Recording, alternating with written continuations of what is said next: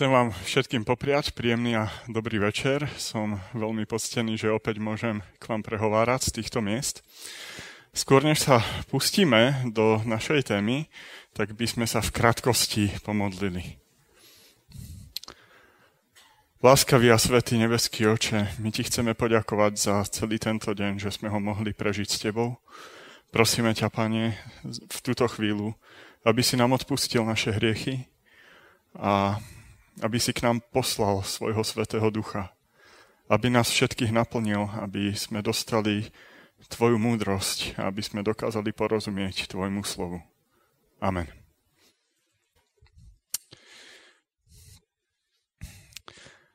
Takže minulý týždeň sme sa pozerali do zákulisia sporu medzi dobrom a zlom. Povedali sme si, že vzťah medzi dobrom a zlom ako nám je predstavovaný v Biblii, si môžeme ukázať pomocou takého malého podobenstva o obraze. Dobre, technika funguje. Takže, dobro predstavuje krásny obraz.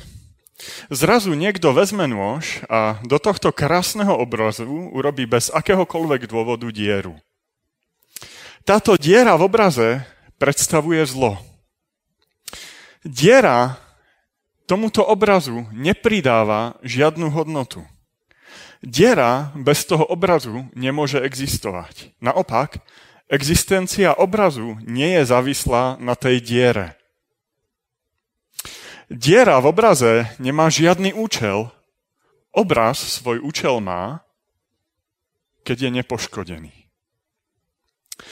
Takže tento pohľad popiera dualistický model, ktorý tvrdí, že dobro nemôže byť bez zla a že dobro a zlo sú rovnocenné a že zadefinovať dobro si môžeme vlastne len na základe toho, keď poznáme zlo. Podľa Biblie toto nie je pravda. Dobro totiž existovalo aj bez zla a stále bolo dobrom. A dokonca má existovať bez zla. A jeho existencia nie je závislá od existencie zla. Dobro a zlo teda si nie sú rovnocenní partneri. Rovnako ako pán Boh a Satan nie sú rovnocenní partneri. Povedali sme si, že na počiatku bolo všetko dobré, že zlo neexistuje tak dlho ako dobro. Konflikt medzi dobrom a zlom má teda svoj počiatok. A keď má svoj počiatok, bude mať aj svoj koniec. Povedali sme si, že zlo prišlo do vesmíru skrze diabla. Ale ani diabol nebol vždycky diablom. Bol stvorený ako Lucifer, čo znamená nositeľ svetla, prvý a najväčší spomedzi božích anielov. Bol stvorený ako dokonalá bytosť, až dokiaľ sa pri ňom nenašla neprávosť. Diabol nemal žiaden dôvod na to, aby sa vzoprel Pánu Bohu tak isto ako nikto nemá dôvod k tomu, aby urobil do krásneho obrazu dieru. Čiže zlo vo svojej podstate je nelogické, nedá sa vysvetliť, nedá sa zdôvodniť a preto sa nedá ani ospravedlniť. Minule sme si odpovedali na množstvo ďalších otázok, ktoré úzko súvisia s témou sporu medzi dobrom a zlom. Ukázali sme si, že keď bol stvorený človek, tak ho pán Boh urobil vládcom nad celou zemou a nad všetkými zvieratami. Človek sa však o túto vládu pripravil tým, že pána Boha vo svojom živote vymenil za satana. Od tej doby to bol práve Satan, ktorý vládol tomuto svetu a to sa odzrkadlilo úplne všade. Na prírode, na zvieratách aj na ľuďoch.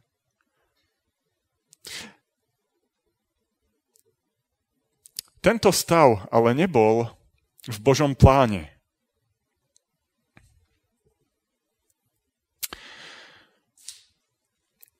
A preto pán Boh uskutočnil plán spasenia. Minulý týždeň sme si odpovedali na 6 otázok. Ja by som sa teraz zastavil u tej poslednej. Prečo zlo na zemi stále pokračuje napriek tomu, že Kristus už na kríži nad satanom zvíťazil?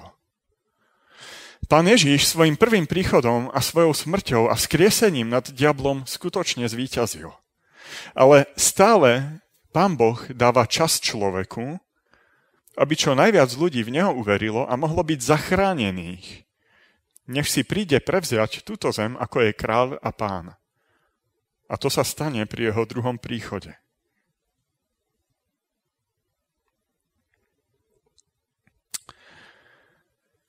Dnes sa budeme zaoberať témou od raja k potope. Ukážeme si veľmi stručný prierez pred potopným svetom, čo sa na Zemi udialo, že pán Boh riešil túto situáciu tak radikálnym spôsobom, ako bola celosvetová potopa. Biblické rodokmene bývajú ľuďmi pri čítaní Biblie často prehliadané, vynechávané, sú považované za nudné a možno pre dnešného človeka nepotrebné. My sa ale teraz chvíľu rodokmeňom budeme zaoberať a vlastne presnejšie by bolo povedané, že sa budeme zaoberať dvoma rodokmeňmi. Ten prvý sa nachádza v knihe Genesis vo 4. kapitole a druhý môžeme nájsť v 5. kapitole knihe Genesis. Tieto rodokmene budú pre nás východiskom k štúdiu 6. kapitoly, ktorá vysvetľuje dôvod, prečo Pán Boh zoslal na zem celosvetovú potopu. Samozrejme, nebudem sa zastavovať pri každom jednom mene, pretože to by sme tu boli veľmi dlho. Ale pozrieme si len zo pár dôležitých ľudí, ktorí sa v týchto rodokmeňoch nachádzajú. Sú to vlastne dve rodové línie, ktoré idú každá úplne iným smerom a rozdelenie ľudstva, ktoré nastalo krátko potom, čo sme stratili raj, funguje až do dnešnej doby.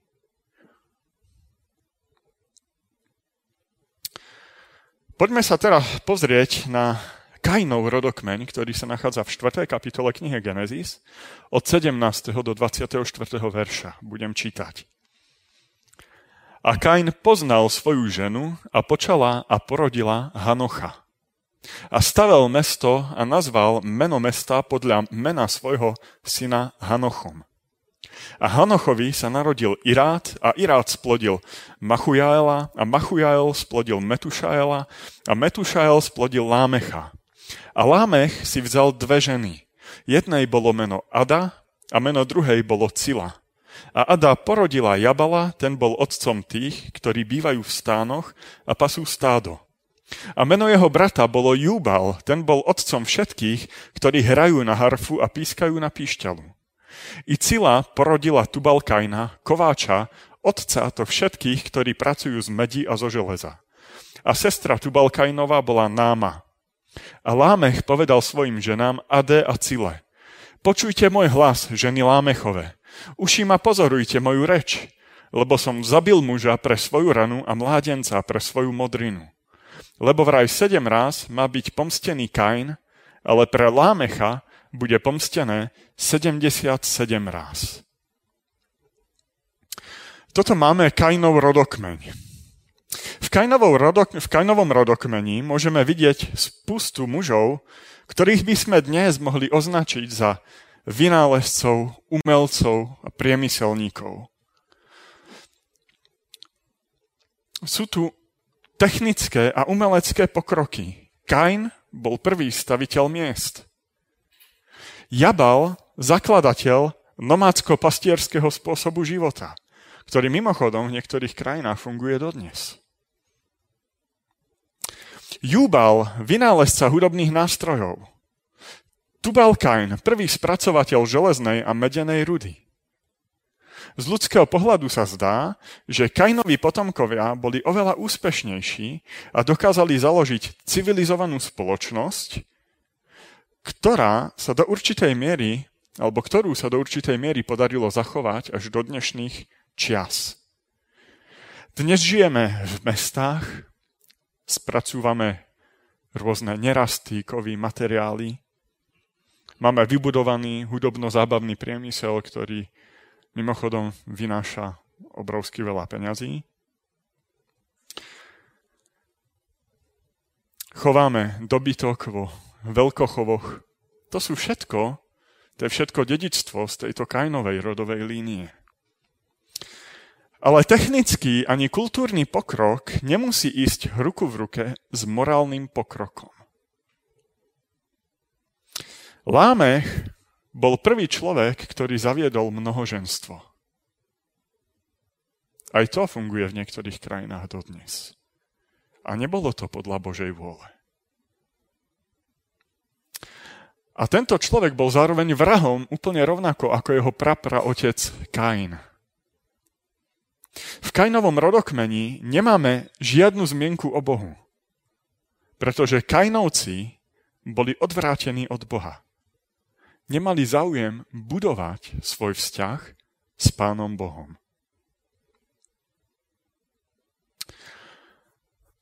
Pozrime sa na Setov rodokmeň. On je vlastne v krátkosti spomenutý ešte v posledných dvoch veršoch 4. kapitoly a potom je detálnejšie rozpracovaný v 5. kapitole. Teraz si prečítame tie dva verše zo 4. kapitoly. A Adam ešte poznal svoju ženu a porodila syna a nazvala jeho meno Set. Lebo vraj Boh mi dal náhradou iné seme na miesto Abela, keď ho zabil Kain.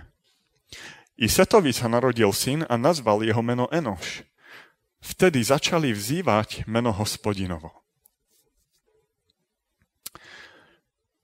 Ako kontrast ku Kainovmu rodokmeňu zaznieva zmienka o Setovi, ktorý mal nahradiť zavraždeného Ábela.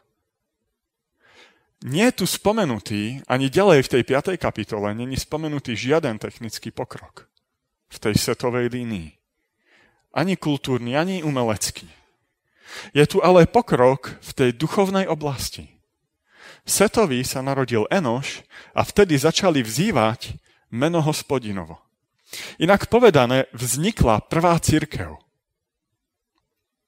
Boh už tu mal svoj ľud, ktorý ho uctieval. A napriek tomu, že Bibliu písali židovskí písatelia po väčšine, tak to Židia ešte neboli. Pretože Židia sú až potomkami Jakoba, Izraela. to bolo oveľa, oveľa neskôr. Sú tu teda dve vetvy Adamovho rodokmeňa. Kainova vetva a Setová vetva. Jedna vetva sa Pánu Bohu vzdialuje, druhá Pána Boha znova objavuje a uctieva ho. Kainovci sú deti ľudské, pretože sa snažia byť iba ľuďmi bez Boha. Setovci sa stali deťmi Božími. A tak ako každý, kto prijal pána Ježiša a stal sa kresťanom, sa môže s čistým svedomím nazývať Božím dieťačom. Rovnako to platí aj pre týchto ľudí, ktorí vtedy žili. Teraz sa poďme pozrieť na tie významnejšie časti setovho rodokmeňa, ako nám ho podáva tá 5. kapitola. Začneme úvodom prvými troma veršami. Toto je kniha rodov Adamových. V deň, v ktorý stvoril Boh Adama, učinil ho na podobu Boha. Muža a ženu ich stvoril a požehnal ich a ich meno Adam, čo znamená v preklade človek. V deň, v ktorý boli stvorení. Adam žil 130 rokov a splodil syna na svoju podobu podľa svojho obrazu a nazval jeho meno Set. Adamov rodokmeň v 5. kapitole začína pripomienkou pôvodu človeka, alebo pripomienkou ľudskej identity. Adam bol stvorený na Boží obraz a podľa Božej podoby. Božiu podobu však čiastočne stratil po tom, čo padol do hriechu. V Biblii je to popísané alebo vyjadrené tým, že Adam s Evou uvideli, že sú nahí. Adamov syn Set bol splodený na Adamov obraz a podľa Adamovej podoby. Čiže tam už není podoba Boha, ale podoba Adam človeka. Ale zmienka o Božom obraze, obraze v tom prvom verši dáva nádej, že Boží, Boží obraz v človeku môže byť obnovený. Nemôže to byť však vykonané to obnovenie človekom, ale zase len Bohom stvoriteľom. Boží obraz v nás môže obnoviť jedine stvoriteľ. My toho nie sme schopní. Setov rodokmeň teda predstavuje ľudí, ktorí si sú vedomí toho, že stratili Božiu podobu. Ale práve toto uvedomenie si svojej vlastnej situácie ich budí k tomu, že hľadajú toho, kto im môže podobu s Bohom navrátiť. Teda hľadajú Boha a jednému z nich sa to skutočne aj podarilo. Poďme sa pozrieť na takú prvú výraznejšiu osobnosť, ktorou je Enoch. Budem čítať opäť 18. verš a potom od 21. po 24. verš. A Jared žil 162 rokov a splodil Enocha. A Enoch žil 65 rokov a splodil Matuzalema. A Enoch chodil s Bohom po splodení Matuzalema 300 rokov a splodil synov a céry. A bolo všetkých dní Enochových 365 rokov. A Enoch chodil s Bohom a nebolo ho, lebo ho vzal Boh. O Enochovi je tu dvakrát napísané, zdôraznené, že chodil s Bohom. Čo to znamená chodiť s Bohom? Chodenie alebo chodenie s Bohom znamená žiť v súlade s Bohom a jeho zákonmi. Znamená to žiť vo vzťahu s Pánom Bohom. Enoch a Noé sú dvaja ľudia v celej Biblii, o ktorých je napísané, že chodili s Bohom. O nikom inom tak sa už nepíše. O Abrahamovi je napísané, že kráčal pred Bohom a keď izraelský ľud žil Bohu milým spôsobom, keď vynimočne Pána Boha poslúchal, tak e, sa o ňom píše, že kráčali za Bohom. Čiže Enoch a Noé mali s Pánom Bohom akýsi mimoriadný vzťah, ktorý bol úplne bezprostredný.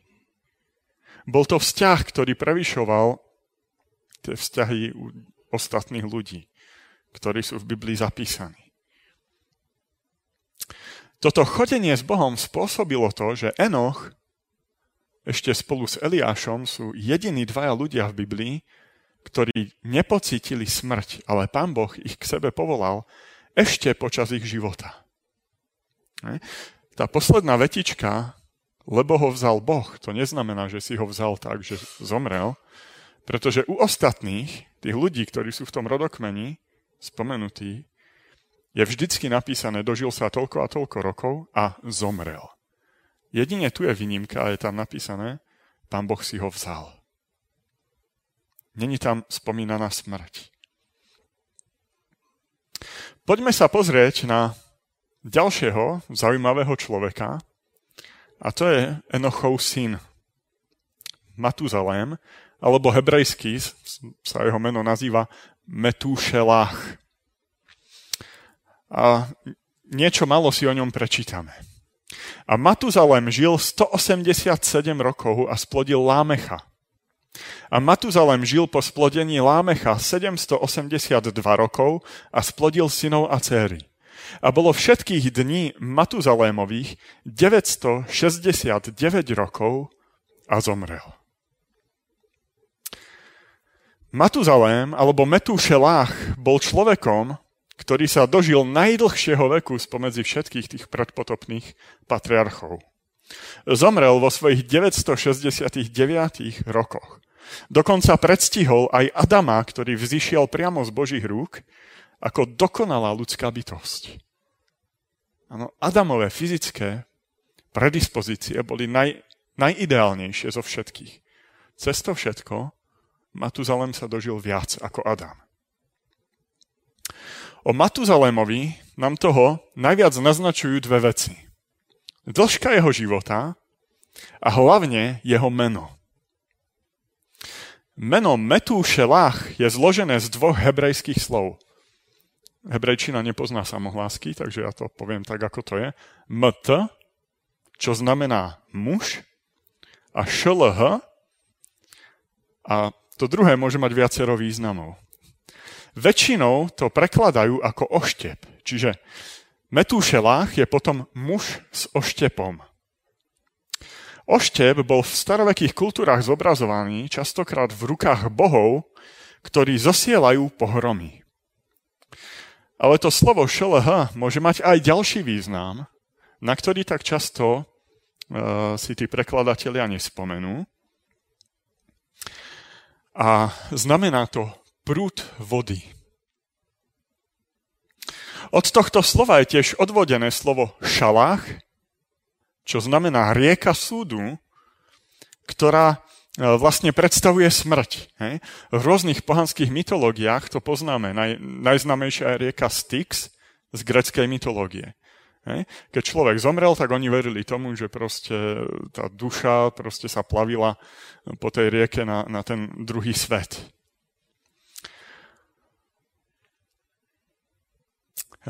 Možný preklad mena Metúšelách je teda nasledovný. Muž, ktorý keď zomrie, príde súd vodným prúdom.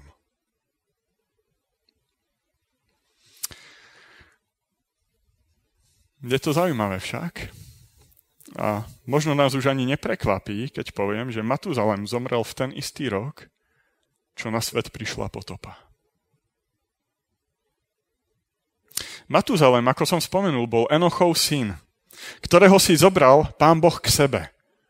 A ja verím tomu, že keď mal Enoch tak vynikajúci vzťah s pánom Bohom, tak pán Boh Enochovi odhalil mnoho vecí. A Enoch svojmu synovi nedal meno Matuzalem alebo Metušelách náhodou.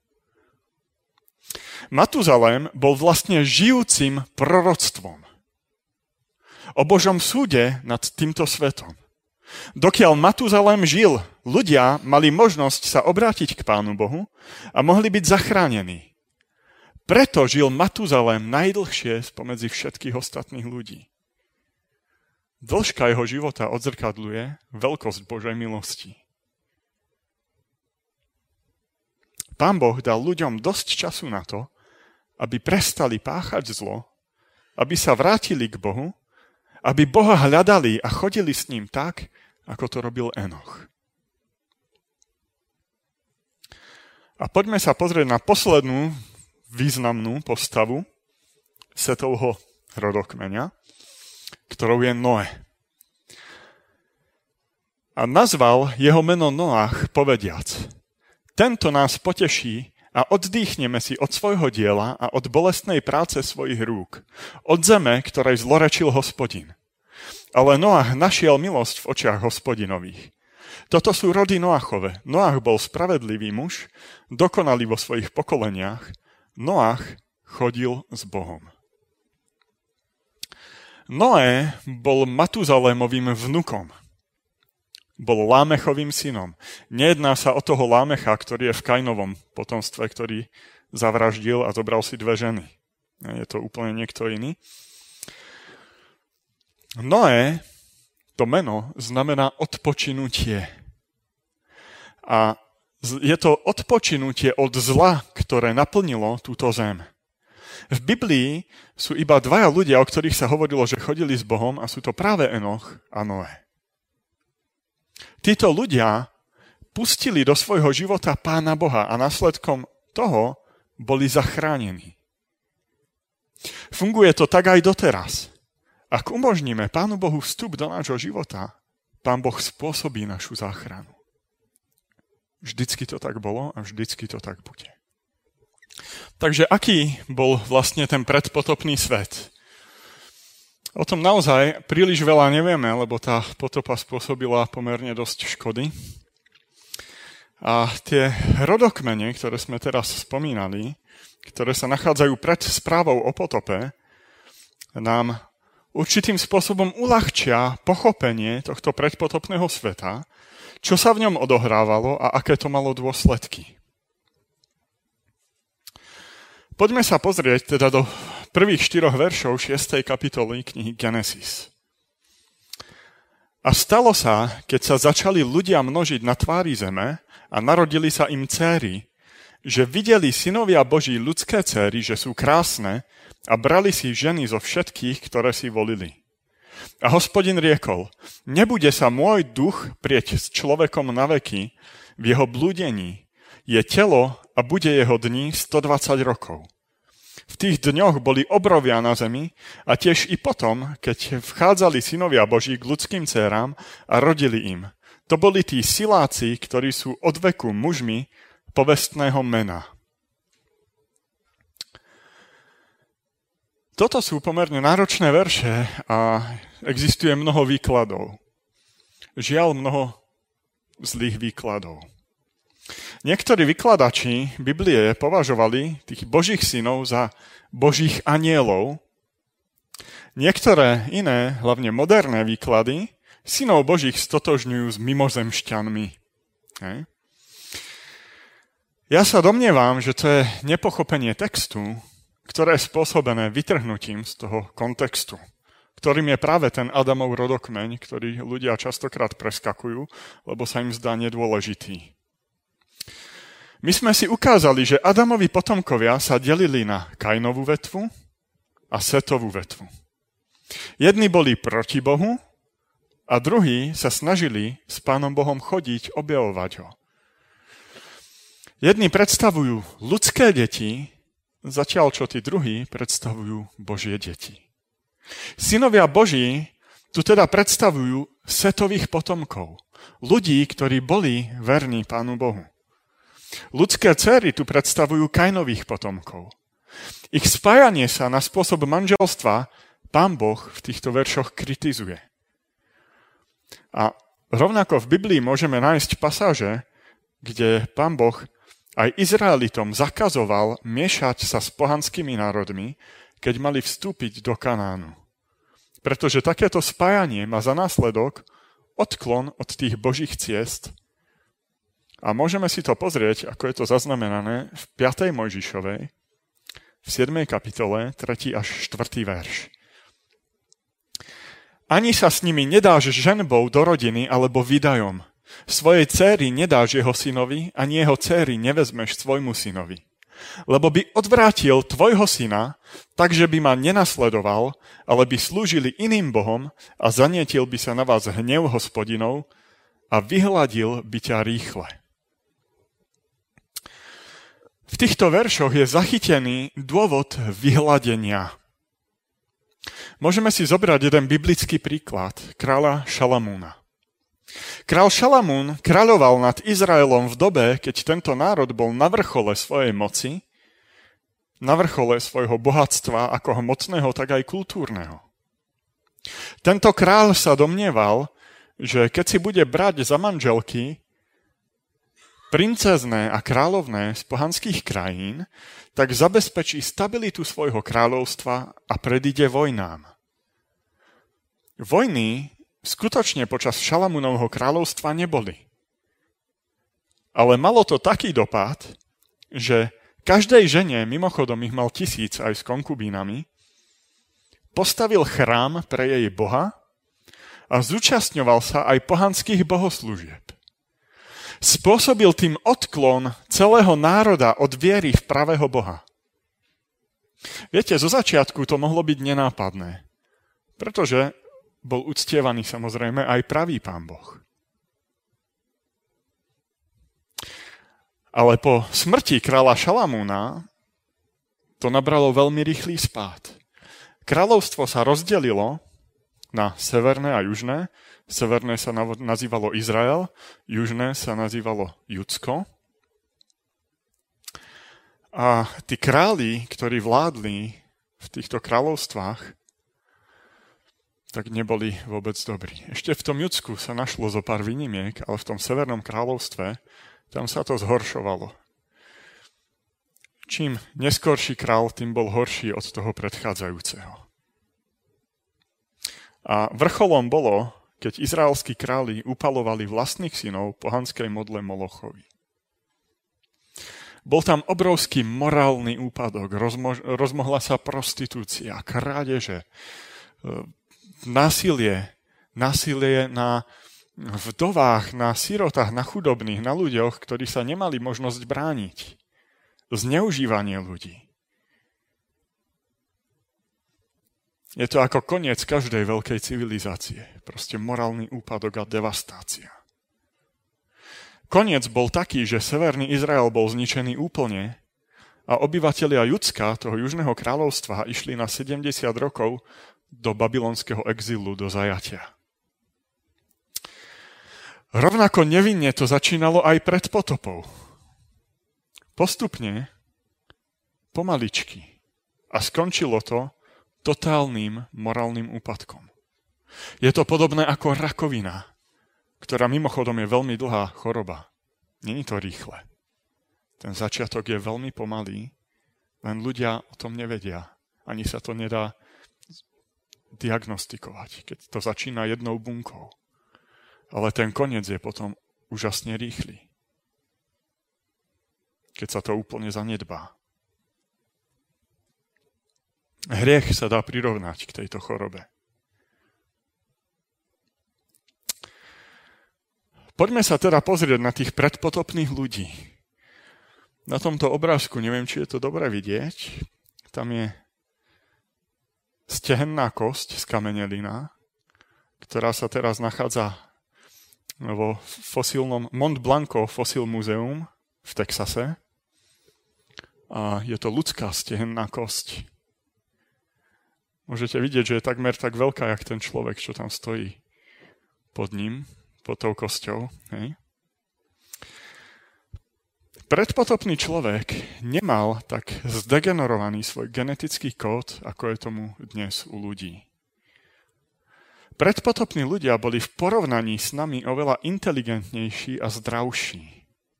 Boli oveľa vyšší, nám by sa zdali ako obry. Dožívali sa neuveriteľne vysokého veku. Predstavte si, veľmi zlého človeka, napríklad niekoho, ako bol Adolf Hitler, ktorého inteligencia mnohonásobne prevyšuje inteligenciu tých najväčších géniov súčasnosti. Tento človek dokáže využívať svoj mozog takmer na 100% oproti 5 až 10%, čoho sme schopní my. Tento človek má ohromnú silu, je krásny a dokáže sa dožiť takmer tisíc rokov. Takíto ľudia obývali našu planétu pred potopou. Preto sa nedivme, že pán Boh zošle potopu a jedným z dôvodov, prečo to urobí, je, aby skrátil ľudský život na maximálne 120 rokov. Čím dlhšie žili, tým viacej zla páchali a dokonalejším spôsobom. Ako je možné, že sa ľudia dožívali takého dlhého veku a dorastali do tak veľkých rozmerov? Keď si uvedomíme tie predpotopné nálezy, ktoré sa nachádzajú, tak všetko bolo oveľa väčšie. Či to boli rastliny, hmyz, zvieratá, všetko bolo väčšie, než je dnes. Pravdepodobne to bolo spôsobené tým, že Zem bola chránená ešte jednou vonkajšou vrstvou nejakého vodného obalu. To sú tie vody nad oblohou pri stvorení. Mimochodom, pán Boh, keď hovoril o tom stvorení, tak vždycky povedal každý deň, že to bolo dobré. A pritom, keď rozdelil vody pod oblohou a nad oblohou, môžete si to v Biblii pozrieť, nepovedal, že je to dobré. Možno z toho dôvodu, že vedel, že tie vody, ktoré sú nad oblohou, budú raz použité na potopu sveta. Táto vodná vrstva pri potope padla na zem. A v 7. kapitole je to popísané, ako prieduchy nebies sa otvorili. Neskôr uvidíme, že naozaj od Noema po Abrahama sa postupne vek ľudí znižoval na maximálne tých 120 rokov a neskôr v žalmoch môžeme už čítať, že keď má človek dobrý korienok, tak sa dožije tie 80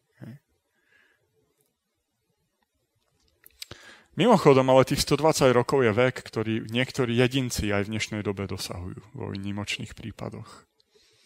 Takže nie je to už také neuveriteľné, ako tých 969 rokov Matuzalema a podobne. Takže poďme sa pozrieť ďalej, 5. až 7. verš. A hospodin videl, že sa množí zlosť človeka na zemi a všetko, čokoľvek vytvoria myšlienky jeho srdca, je len zlé po všetky dni. A hospodin ľutoval, že učinil človeka na zemi a mal bolesť vo svojom srdci. A hospodin riekol, zahladím človeka, ktorého som stvoril z tvári zeme, zahladím všetko od človeka až do hoveda, až do zemeplazu, až do nebeského vtáka, lebo ľutujem, že som ich učinil. Pán Boh vidí zlo. Dokonca pozná aj ľudské myšlienky a vidí, že sú zlé. Pán Boh ľutoval to, že stvoril človeka. To ale neznamená, že sa mu stvorenie nepodarilo. Ani to neznamená, že človeka prestal mať rád. Boh cíti lútosť, keď vidí utrpenie a zlo. Text u Izajáša v 63. kapitole nám trošku objasňuje Božiu lútosť a príčinu jeho súdu, v skutočnosti, keď pán Boh trestá, tak plače. On to nerobí s radosťou. Poďme sa pozrieť. Izajáš 63. kapitola 9. až 10. verš. V každom ich súžení mal aj on súženie a aniel jeho tvári ich ochraňoval. Vo svojej láske a vo svojej ľútosti ich on vykúpil a pestoval ich a nosil ich po všetky dni veku. Ale oni sa staveli na odpor a zarmucovali ducha jeho svetosti a preto sa im obrátil v nepriateľa a sám bojoval proti ním.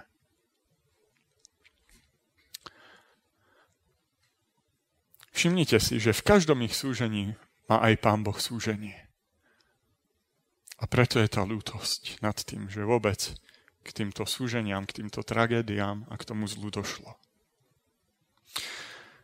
To, že synovia Boží si brali cery ľudské, malo za následok, že zlo sa rozmohlo aj do toho setovho rodokmeňa, do jeho rodu. Každá myšlienka, každý skutok bol zlý. A žiaľ, dnes sa dostávame do podobnej situácie, v akej bolo ľudstvo pred potopou. Im to trvalo necelých 2000 rokov, neviem presne ten čas, než dospela tá predpotopná civilizácia k svojmu zániku. Nám to trvá asi tých 5000, 6000 rokov. Minule sme si povedali, že spor medzi dobrom a zlom má svoj začiatok a bude mať teda aj svoj koniec. Bude ukončený druhým Kristovým príchodom. Keď sa učeníci pýtali pána Ježiša, aké budú znamenia jeho druhého príchodu, tak okrem iného im povedal aj toto – Jako bolo za dní Noého, tak bude aj za príchodu syna človeka. Lebo ako v tých dňoch pred potopou jedli a pili, ženili sa a vydávali až do toho dňa, ktorého vošiel Noé do korábu. A nezvedeli, až prišla potopa a všetkých zachvátila. Tak bude aj za príchodu syna človeka. Čo to znamená že tak ako bolo za dní Noého, tak bude aj pri príchode syna človeka? Je tam vymenované, že jedli, že pili, vydávali sa, ale na tomto predsa nie je nič neobvyklé. To u ľuďoch funguje od stvorenia sveta až doteraz. Nie je to nič výnimočné. Jesť, piť, vydávať sa, ženiť sa. Aké je to znamenie, prosím vás? Problém ale je, čo to znamená ženiť sa a vydávať sa, piť a jesť v kontextu Noémovej doby. Aby manželstvo mohlo dobre a hlavne dlho fungovať, tak musia robiť partnery vzájomné kompromisy.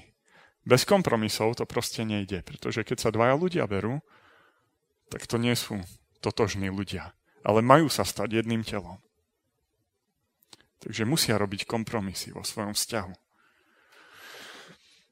Ale o aké kompromisy ide, keď sa jedná o ľudské céry a božích synov? Sú to náboženské kompromisy.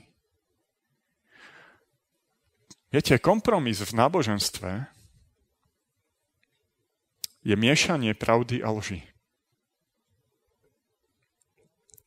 Juda vo svojom liste prirovnáva falošných učiteľov, ktorí radi miešajú pravdu a lož dokopy k ľuďom, ktorí sa vydali Kainovou cestou.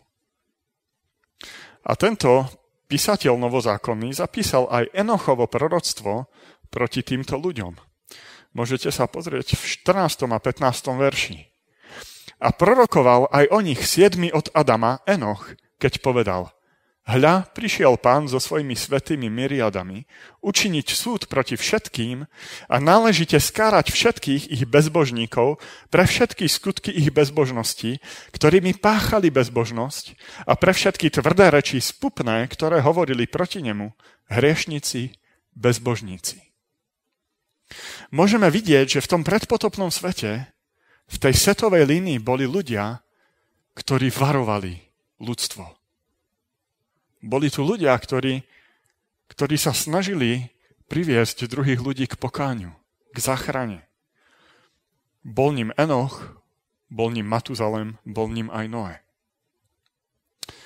Dnes existuje tzv. hnutie New Age, ktoré má za cieľ zjednotiť všetky náboženstva sveta. Bez kompromisov, ale takéto zjednotenie nejde. Nie je to možné. A Pravda kompromis jednoducho neznesie. Toto hnutie dáva Ježiša Krista na jedno úroveň s Budhom, Krišnom, Mohamedom a mnohými ďalšími. Hovoria o láske, o transformácii, o mimozemšťanoch ako o dávnych bohoch. Miešajú úplne všetko, 5. cez 9. dokopy. Ale pravda je len jedna – a aj cesta, ktorá vedie k tejto pravde je len jedna. Mimochodom, to je ďalší taký veľmi, veľmi, veľmi ďalšia populárna veta hnutia New Age. Je mnoho ciest, ktoré ťa dovedú k pravde. Nie je to pravda, vážený. Len jedna cesta a Pán Ježiš ju nazýva úzkou cestou. Pán Ježiš povedal, ja som cesta, pravda i život.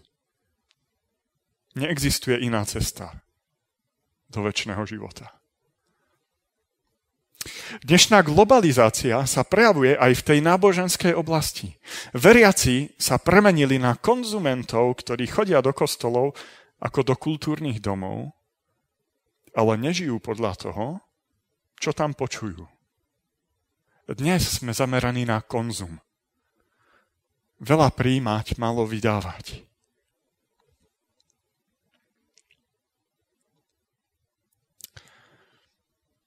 Starosti bežného, každodenného života nás tak oslepujú, že si ani neuvedomujeme, v akej dobe žijeme. To je to jedenie a pitie. Problém nebol v tom, že jesť a piť, že by bolo zlé. Bez toho človek neprežije. Problém je, keď bežné starosti života nás pohltia natoľko, že si nevšímame to, v akej dobe žijeme. Že si neuvedomujeme nebezpečenstvo dnešnej doby a potrebu vzťahu s Pánom Bohom.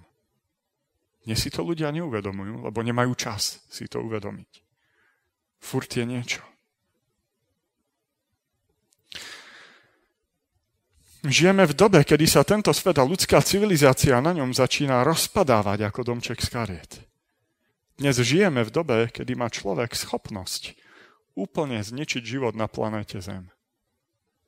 Dnes si to možno lepšie uvedomujeme, pretože nás z takého toho stredoeurópskeho bezpečia trošku vyťahla tá ukrajinská kríza. A zrazu vidíme, že zo dňa na deň sa môže situácia zmeniť a ľudia zistujú, že to, že tu nie je vojna, tak to není samozrejmosť. My nepoznáme ani dňa, ani hodiny príchodu pána Ježiša. Ale z toho, čo sa deje vo svete a okolo nás, môžeme vidieť, že to už dlho nepotrvá, kým pán príde. Tak ako v tej predpotopnej dobe hlásali to, že príde záhuba, Pokiaľ sa ľudstvo nezmení, hlásali to Enoch, hlásal to Matuzalém, hlásal to Noé. Ľudia na to nereagovali. Žili si ďalej pokojne svoj život. Dnes je to podobné. Príroda všetko nám ukazuje na Kristov druhý príchod. Poďme sa pozrieť teda na tú porušenú zem, o ktorej sa píše v 11. a 12. verši. A zem bola porušená pred Bohom a zem bola naplnená ukrutnosťou a Boh videl zem a hľa, bola porušená, lebo každé telo bolo porušilo svoju cestu na zemi. V jednom komentári ku knihe Genesis sa píše, a mňa to celkom zaujalo, že zo začiatku to bolo všetko také skryté. Že ľudia robili zlé veci, ale v tajnosti. Keď kradli, tak sa snažili kradnúť tak, aby to nikto nevedel. A postupne to zlo narastalo do takých obrátok, že tie zlé veci robili verejne, každý o tom vedel a nikoho to nezaujíma. Nepripomína vám to niečo?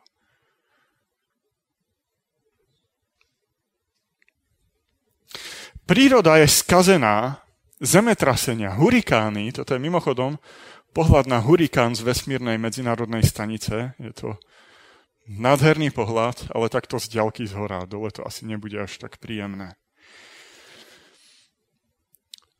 Rôzne povodne, epidémie, požiary. To všetko, tieto nešťastia a pohromy tu už boli od dávna, ale nikdy nie v takom rozsahu, ako sú dnes. V takej intenzite. Prírodu sme si zničili sami, my ľudia. Pretože miesto ochrany a spravovania, tak ako nám to pán Boh určil, sme ju drancovali, ničili a likvidovali. Príroda teda ukazuje tiež svojim stavom na Kristov príchod. Celosvetové udalosti svedčia o skorom druhom Ježišovom príchode. Boží ľud hlása po celom svete o Kristovi. Nikto si však z toho hlavu nerobí. Je to presne tak, ako za dní Noého. Matuzalém bol žijúcim proroctvom o zničení sveta potopov. Nič sa nedialo.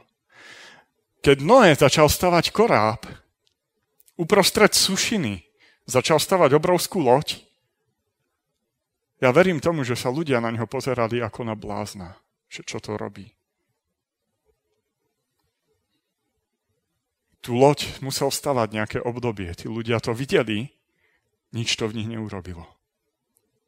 Dokonca ani keď začali vchádzať zvieratá po pároch do korábu, ľudia si nič neuvedomili. Dokedy boli dvere na korábe otvorené, dotedy mali možnosť sa zachrániť. Nič. Iba Noé s rodinou, nikto viac.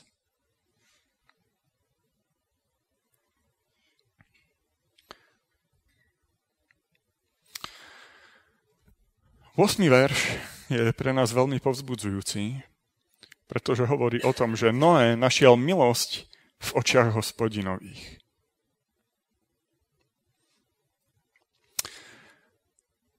Tak ako sa ľudia mali možno zachrániť až do chvíle, kým pán Boh neuzavrel dvere do korábu, aj dnes je stále ešte doba milosti. Stále sa môžeme rozhodnúť ísť cestou, ktorou kráčal Noé. Noé totiž chodil s Bohom a preto našiel milosť v Božích očiach. Skutočným korábom pre nás je Kristov kríž. Pretože len skrze smrť Ježiša Krista môžeme byť uzmierený s Pánom Bohom. Meno Noé znamená odpočinutie. On sa mal stať záchrancom pre predpotopný svet. My môžeme nájsť odpočinutie v Ježišovi Kristovi, ktorý sa stal zachrancom celého sveta. To odpočinutie samozrejme vo vzťahu s ním. Chodenie s Bohom totiž znamená chodiť v pokoji, v odpočinutí. Iba v Kristových rukách môžeme nájsť skutočné odpočinutie od hriechu a od všetkého zla, ktoré nás oddeluje od Pána Boha. V tých istých rukách, ktoré stvorili prvého človeka. V tých rukách, ktoré boli pre naše hriechy prebodnuté klincami. v rukách, ktoré nás túžia objať. Na záver poviem jeden krátky príbeh. Parník, Stredná Amerika, sa narodil, na, nalodil v prístave e, v New Yorku a smeroval na juh k Atlantiku, k Panamskému prieplavu. Cestou sa loď poškodila a na trupe vznikla diera. Loď, ktorá bola na blízku, zaznamenala signál SOS a prišla jej na pomoc. Kapitán záchrannej lode vyslal správu. Aký máte problém? Prišla odpoveď. Loď je poškodená a zrejme sa potopí. Zakotvíte tu do rána. Kapitán záchrannej lode však odhadol závažnosť situácie a preto odpovedal. Dovolte mi, aby som okamžite vzal vašich pasažierov na moju loď. Bola už noc a kapitán Strednej Ameriky nechcel riskovať prestup pasažierov po tme. A tak odpovedal rovnako. Kapitán záchrannej lode ale naliehal a trval na tom, aby bola zachran, záchranná akcia uskutočnená hneď. Tretíkrát bol odmietnutý. Musel teda čakať. Jeho posádka na palube pozorovala Strednú Ameriku, ako sa stále kolíše na vodách. O hodinu a pol však so zdesením uvideli, ako svetlá susednej lode naraz zmizli. Všetci pasažieri zahynuli, nikto sa nezachránil. Čakanie môže niekedy znamenať stratu a koniec. Kapitán Strednej Ameriky si myslel, že bude môcť so záchranou počkať do rána a počas svetla bezpečne pasažierov previesť na druhú loď. Tragicky sa však zmýlil. Biblia nám ale hovorí, že dnes je čas záchrany. Nemáme čakať, nemáme otáľať. Neváhajme. Prečo sa nerozhodnúť pre pána Ježiša práve dnes? Prečo neotvoriť svoje srdce Bohu práve teraz a nepožiadať ho o pomoc, aby sme sa pripravili na blízky príchod pána Ježiša? Nebuďme ako predpotopní ľudia, ktorí sa pre každodenný zhon neuvedomovali závažnosť doby, v ktorej žili. My nevieme presne, kedy sa Kristus vráti, on ale povedal, že príde skoro. Nemáme na čo čakať, pretože dnes tu môžeme byť, ale zajtra už nie. Dovolte, aby som sa na záver v krátkosti pomodlil.